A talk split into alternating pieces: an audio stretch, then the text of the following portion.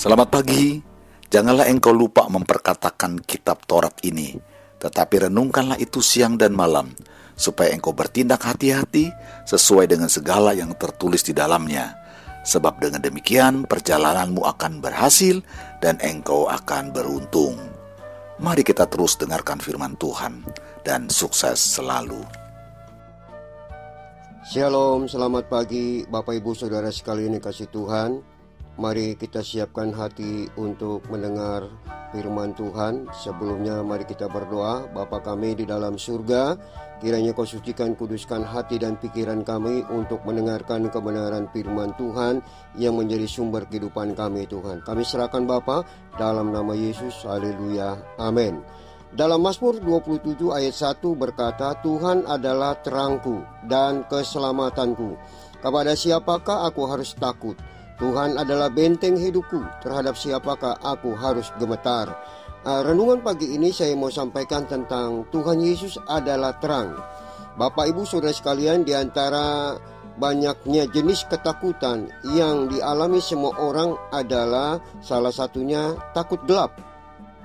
Ada juga memang yang berani dengan gelap, tapi sebagian orang kalau mau tidur ya lampu harus dimatiin karena waktu dia gelap dia bisa tidur nyenyak.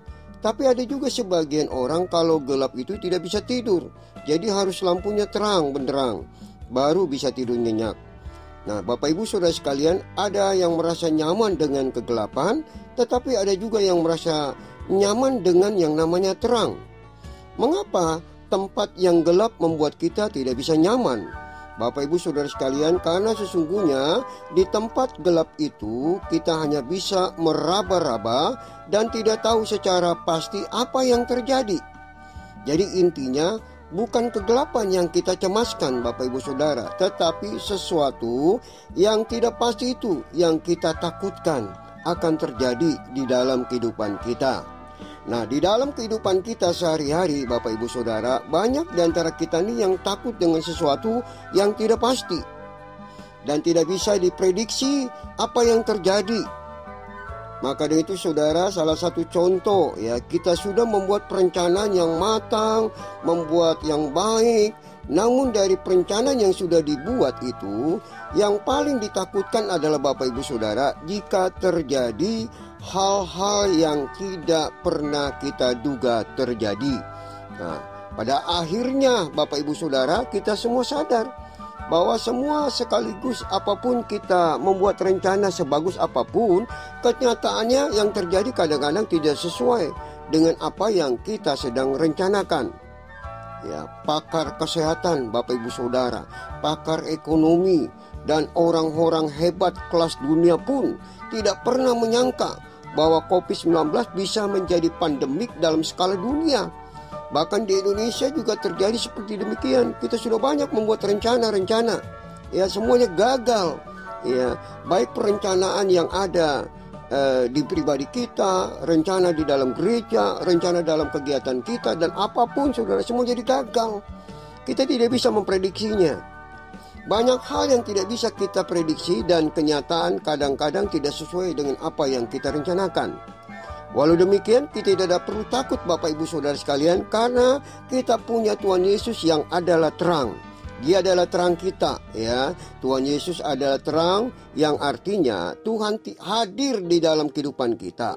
Ya, dia akan menyirnakan, akan melenyapkan semua kegelapan kalau Tuhan sudah hadir dalam kehidupan kita ya. Sesuatu yang tidak pasti bisa terjadi, tetapi satu hal yang pasti adalah Tuhan Yesus yang Immanuel akan selalu menyertai kita, akan menolong kita, mengasihi kita dan memberkati kita karena Tuhan Yesus adalah terang. Tuhan Yesus tetap yang memegang kendali Bapak Ibu Saudara dalam situasi yang tidak pasti itu sekalipun menakutkan buat kita tapi ingatlah dia yang memegang kendali dan dia adalah Allah yang Immanuel.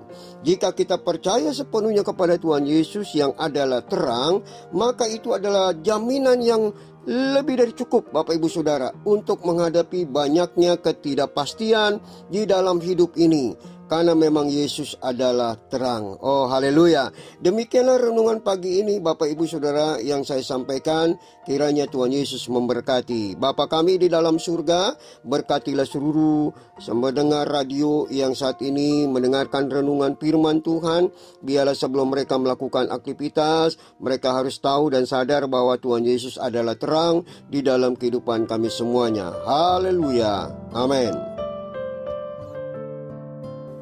Puji Tuhan, saudara yang dikasih Tuhan, saya percaya firman Tuhan menjadi berkat dan kekuatan buat saudara semua. Dan roh kudus akan memberikan pemahaman yang lebih dalam tentang kebenaran firman Tuhan. Tuhan Yesus memberkati saudara semua. Sampai jumpa dalam renungan yang berikutnya. Haleluya.